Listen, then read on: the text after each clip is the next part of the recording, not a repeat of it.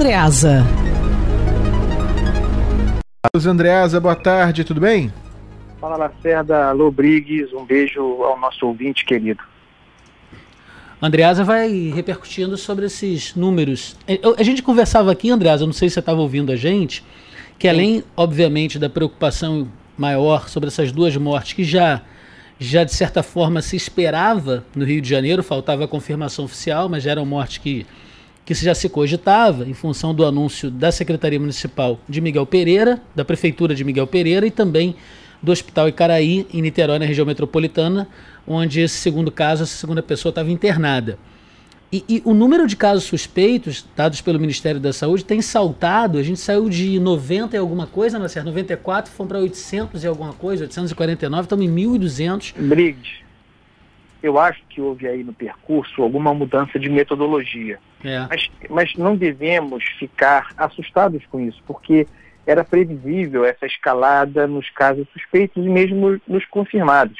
A questão fundamental é a nossa capacidade de tratar aqueles que apresentam uma solução aguda. Né? A gente sempre vai cair na questão, na questão do leito. Nós teremos uma grande base da população contaminada pelo vírus e a solução para isso consiste, inclusive, em que isso aconteça, sendo inevitável, mas aconteça com achatamento da curva, evitando o pico que faça com que, aí sim, os casos graves não possam ser atendidos, dada a demanda.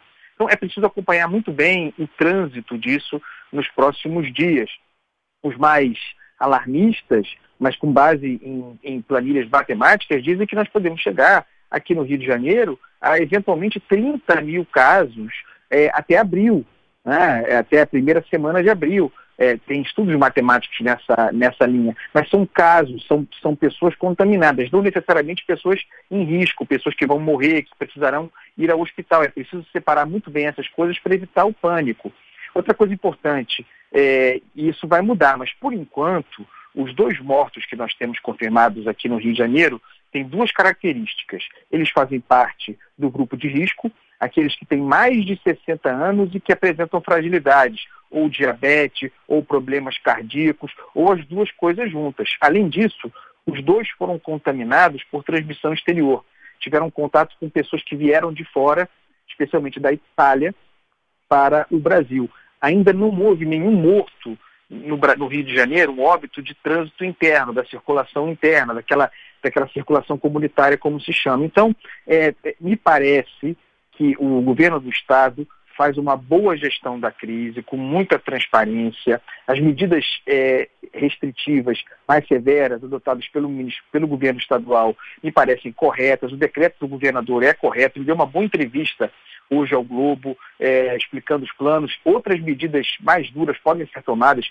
Cogita-se, inclusive, a suspensão do transporte público é, é, é porque, para evitar, por exemplo, que no final de semana as pessoas queiram ir à praia se estiver sol. Isso pode acontecer, está em cogitação.